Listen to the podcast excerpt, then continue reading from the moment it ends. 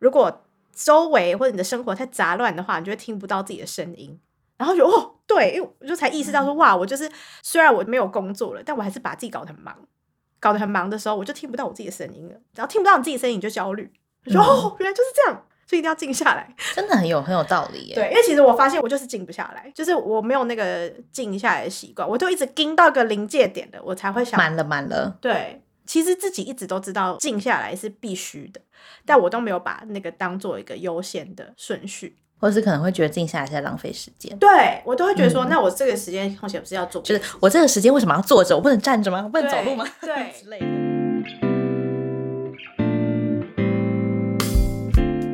Hello，我是 Chris，这里是行人穿越道。本集录音器材由空巷 Spelephant 赞助播出。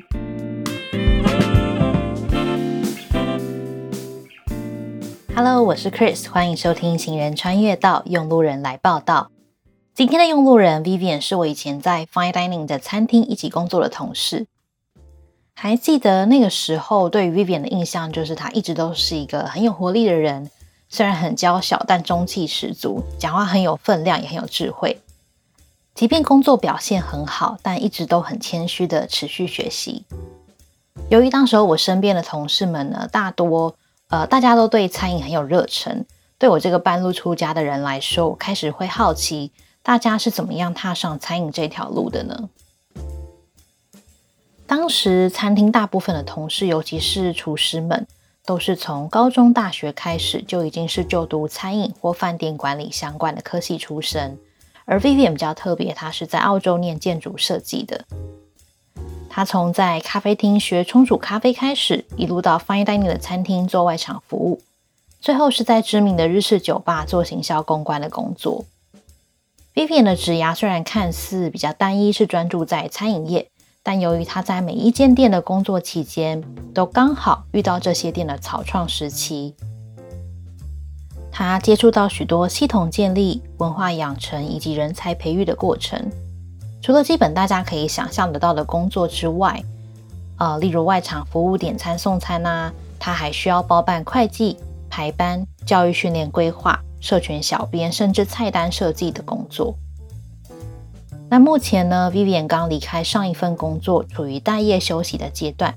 开头我们先简单聊聊他是为什么当初选择念建筑设计，之后如何踏上餐饮这条路。经过几次工作者转换，他也体悟到了要如何分辨自己喜不喜欢当前的工作。想要找到理想工作前，了解自己又是多么的重要。那废话不多说，我们就开始吧。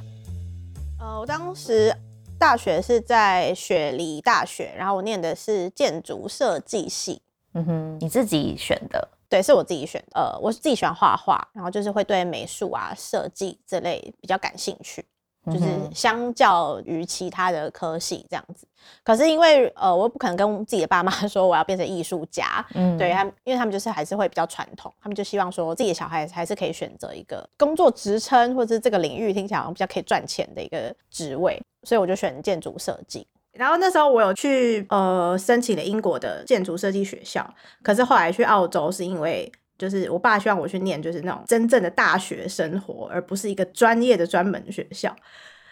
这一点我有有让我觉得很有趣。亚洲的父母就会觉得说，好像一个真正的有名的大学嗯会比就明明我想去的那个学校是业界非常厉害的这个建筑学校，对，可是对我爸来说，它不是一间大学，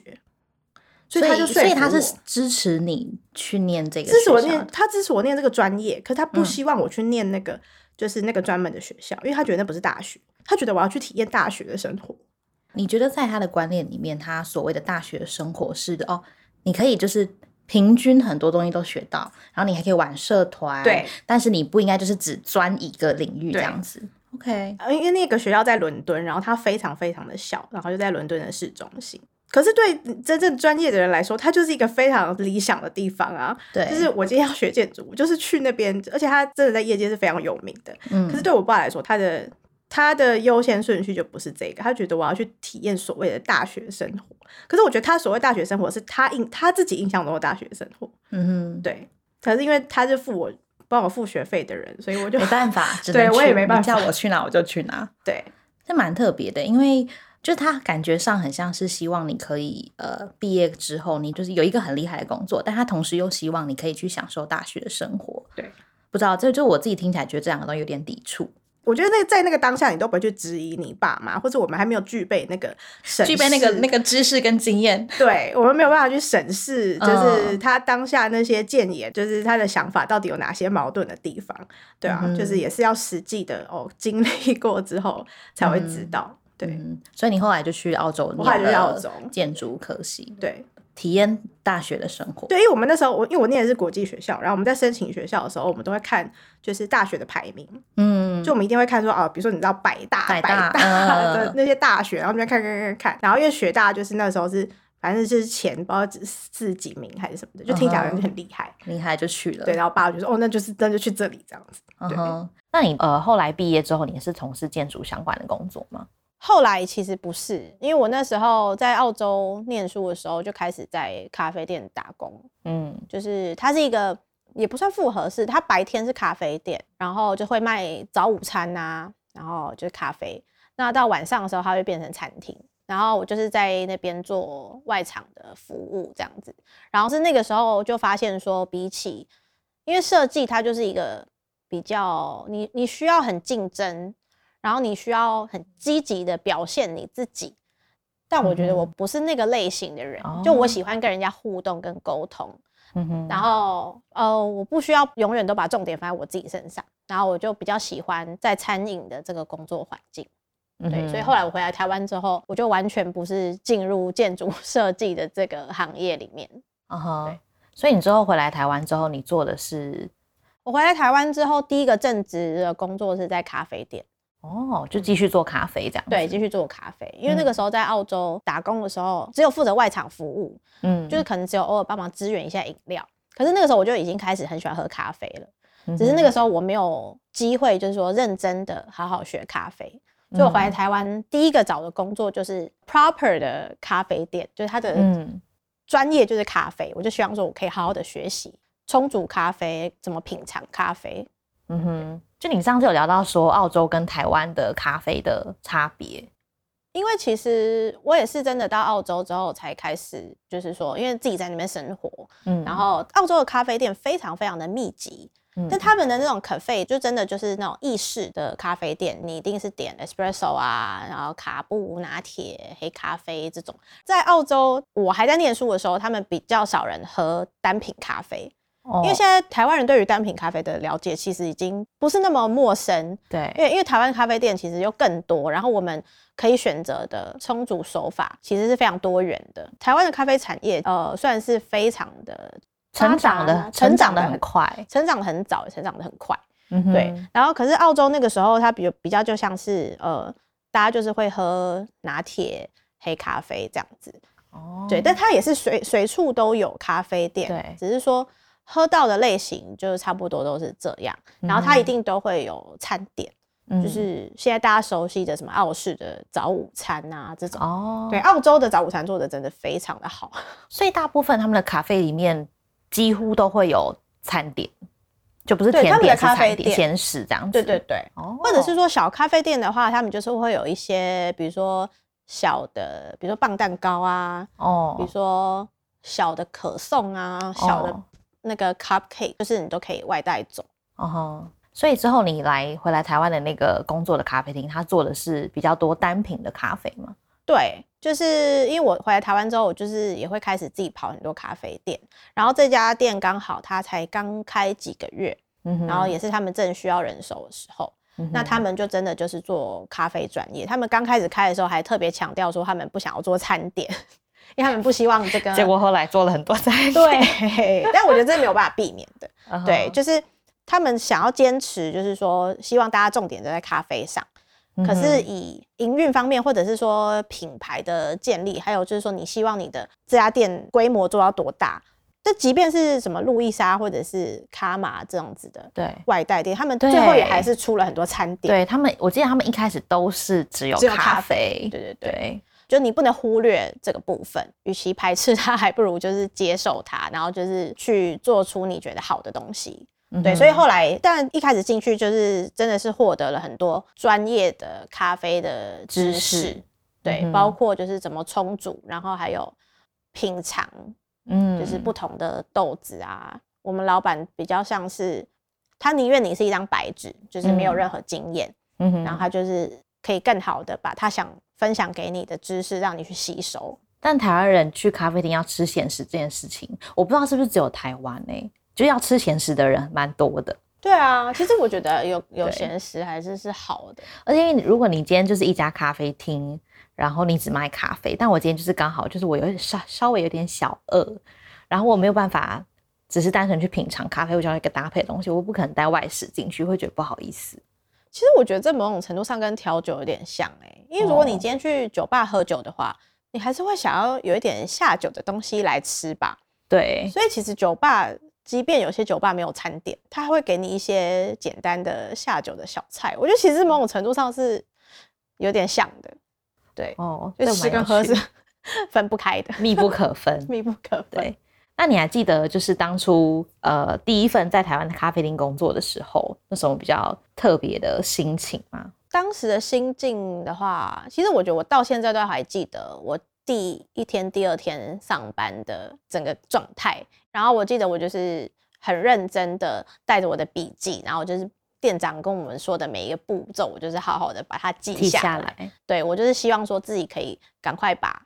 就是能学的多快，就能多快上手，我就想要多快上手。就那个海绵一样，一吸一吸。对，真的就是像一个海绵一样，我就是一直在做吸收这件事情。嗯，对。然后后来到真的开始，呃，跟着大家一起品尝咖啡、喝咖啡的时候，就真的是一个很兴奋的感觉，就觉得好像自己一直认为很神秘的东西，我现在好像终于有一点了解他在干嘛了。而且了解之余，你还发现很多你以前不知道的事情。对对对对对。算是一个自己对于味觉的一个启蒙。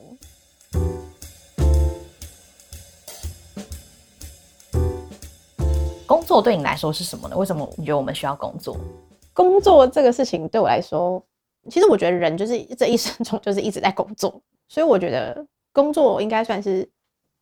生活的一部分。嗯，对，就以现在的我来去理解所谓的工作的话。嗯哼，我觉得工作就是生活的一部分。当工作跟生活这件事情已经真的很难分开，然后 maybe 也没有必要去切割的时候，嗯嗯嗯，那找到一个自己舒服、适合的工作就蛮重要的吧。我觉得就是看你自己能不能从你的每一份工作中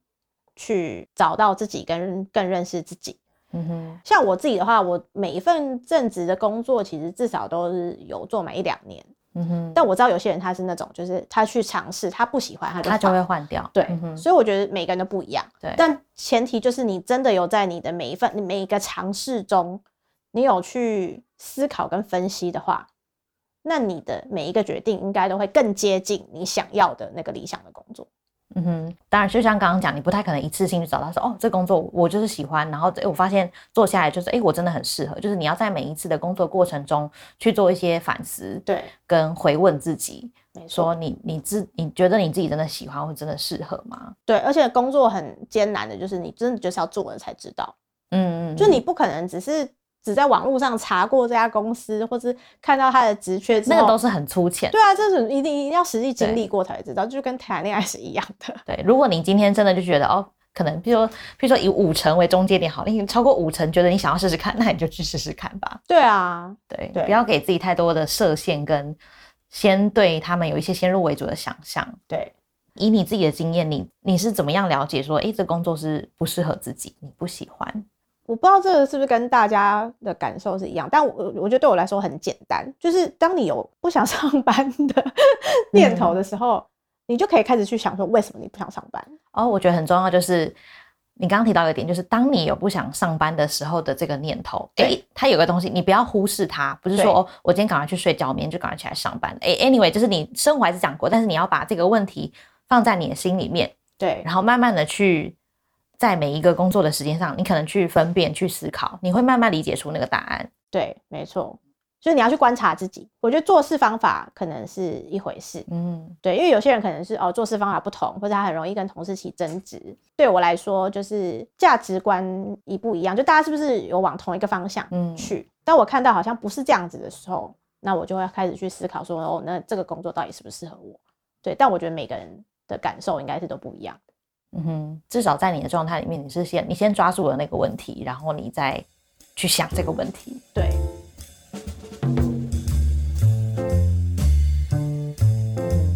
那你在这段休息的过程，然后也是让自己刻意休息跟做你自己喜欢做的事情的过程当中，有没有觉得有感到哦，我看到别人在工作，是不是开要开始工作，要开始找工作了，或者是朋友家人自己给自己的压力？我上上一个工作嗯，之前也是有一段离职的，就是一个空闲空白的空白的时间。，然后那个时候就会觉得说不行，自己要无缝接轨，就是因为就会觉得没有收入，稳定的收入就会很不安，而且也会怕说自己停下脚步的话，好像就会跟不上别人，以后要重新回到职场的话会很吃力。所以我那时候就觉得说，哎、还是要找兼职的工作啊，或是还是要就是工作的状态是不能停下来的。哦，对嗯但这次的休息，我反而更放下那个，就是因为看到别人在前进，然后自己好像停滞不前，我反而这次有比较对于这样的压力有比较可以接受，嗯对，就会觉得说别人在前进，那是别人的人生。不工作不代表自己就停下来啦，嗯，对，因为你还是有在感受生活，跟或者是你有在去体验生活的话，就即便你是在耍废，耍废也是一种状态。对，然后家人那边的话，可能或多或少还是有一点，因为我爸比较传统，他就会比较在意，就是我有没有稳定的收入。但我妈妈就比较开放一点，他们的压力没有至于到说就是有让我很崩溃，他们压力没有大到压到你这边，太压到你这边，对他没有太压到我，对，因为我会自己在脑海里一直告诉自己说，我现在就是在一个休息的状态。那为什么我要在休息的状态的时候感受到压力呢？对，那如果我在休息之后还有压力，那就不是 休息了。我其实就会一直在脑海跟自己做很多对话。对话。我不知道是我们这一代人，还是每一个人他都会有这样子，就是当嗯你看到别人可能在在努力或者在冲的时候，然后你自己没有那个状态，可能就是没有跟这个社会一起同步率那么高的时候，你就会感到有焦虑，对。然后你就是会哦开始冲冲冲，对，然后当你就觉得哦需要休息的时候，你就大休息，然后就是那个掉到低谷的那种感觉。但他们有一个中间值，就是那个那个中间调不见了，其实是不是如果你可以有，如果你有能力懂得维持在那个中间调，你就会比较舒，或者是在那个中间。调里面，就是怡然自得，让人游来游对对去。对对对，我觉得自己还没有在那个怡然自得的状态，但我觉得我已经大概看到有一些什么问题，就是自己可以去怎么做嗯来克服自己的各种情绪跟嗯心情。因为你要先能够了解到你在那样子的状态的时候，你你感受你自己的的混乱，或者是不舒服，或者是太舒服，对你才有能力去解决它。不是说哦，你现在觉得我超混乱，我就要立刻解决这东西，你要先去感受它。对，了跟自己对话，你还有什么其他的方法来缓解你自己这些压力或者是焦虑的状态吗？呃，因为之前工作很忙碌，所以可能没有什么机会放松啊，或者是做自己事情。那现在如果就是自己有意识到好像自己变得有点焦虑的话，我就会去看书，然后或者是跟朋友聊天，真的会是这样。然后因为我本来就一直都有在上书法课，因为你投入在练字的过程中，嗯对，所以它就是或多或少有帮助我减少我的焦虑的感觉。嗯，对，然后因为现在就是时间比较空闲，所以所以我很想看展览，就是想看什么就去看。然后我觉得这个也是一个很棒的解压的方式。就这些东西都是你一直以来很喜欢的事情，然后你知道这些方法可以让你自己平静下来。对，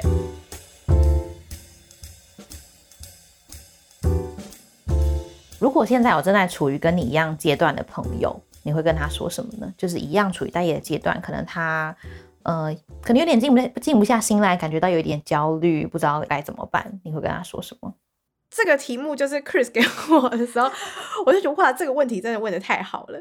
我自己一个很实际的建言就是，嗯我觉得首要问题就是你能不能活下去。嗯哼，照理说，作为一个成年人，在做什么决定的时候，就是不要给家人有什么负担或者是怎么样。所以，呃，很重要一点就是你一定要确保，就是你有这个经济能力，可以 让自己至少活几个月都不会有问题。这很这很现实，这很实际，这是非常重要的一个。对，如果你的经济让你有后顾之忧的话，那你的休息或者你现在的这个待业的状态，它就不是一个很好的自省的状态。因为我觉得，我觉得离职然后在等着就业的时候，它就是一个很好的自我反省跟思考的休息的一个阶段。嗯但如果在这个阶段中，你要很担心自己活不活下去，你下一餐要吃什么，你就会更焦虑。那你休息就没有用啦。那你干嘛要离职？就继续工作，因为你没有办法好好的休 息。对，那你就继续工作就好啦。所以我觉得。在你离职之前，或者你确定你要转职了，真的要确保财务上做一些规划，对，对你才有才能好好的安心的去离职。对，现实层面要要先想好，不是说就哦，我今我今天就是累，我不要做，当然也可以，但一个几天，你可能下礼拜就要找工作了，真的两天这样，对，这个是蛮现实，我觉得这个很重要。然后还有就是不要责怪自己，嗯，对，因为有时候你一开始焦虑，你可能你可能就会很容易变得负面。对，或者是说，嗯，好像自己都没有什么产能，嗯，因为责怪有一点像是你否认自己，或是否认自己当下的感受，但其实你去抓住那个感受，然后感受那个感受，这个东西是很珍贵，然后很很难。对，其实你在忙碌的时候，你根本没有办法拥有这样的体验呢。但你现在在休息，你现在待业中，其实你是有很多机会跟时间去认识自己。嗯，对啊，因为我觉得，如果你真的愿意花时间认识自己的话，那其实就是更有助于。你以后找到你想做的事情，跟你想要的工作，你可能之后就是不会那么迷惘，对，因为你已经很知道你自己喜欢什么，想要什么，或者适不适合，这个真的很重要。静下心来认识自己，真的要静下心。但即便要是静下心，也都还是一个需要练习的过程，真的。对，因为现在大家节奏都太快了。对啊。那最后，你有任何想要回问听众，或是跟听众分享的其他的事情吗？就刚刚可能没有提到的。可能会想要就是提醒大家，就是大家可能要多关心一下自己的状态吧。大家要去多关心一下自己，你现在开不开心，或者你现在就是去去了解自己的状态，然后跟自己讲话。就比起我现在问大家问题，大家自己问，静下来，然后自己问自己问题，其实它是一种很疗愈的事情。其实重点就是回归到你真的要 好好认识自己。对啊，就是利用这个时间，既然你都已经停下来了，好好看看你自己，好好看看你现在周边的东西。对，先不要急着往前。虽然说人生很短。如果大家听完节目之后，对于工作这件事情或是转职有任何的心得与想法，一样都非常欢迎大家透过 IG 的私讯跟我交流，或在 Apple Podcast、Spotify 评分留言。喜欢这个节目的话，还请订阅、分享给你的亲朋好友哦。我是 Chris，这里是行人穿越道，我们下次见，拜拜。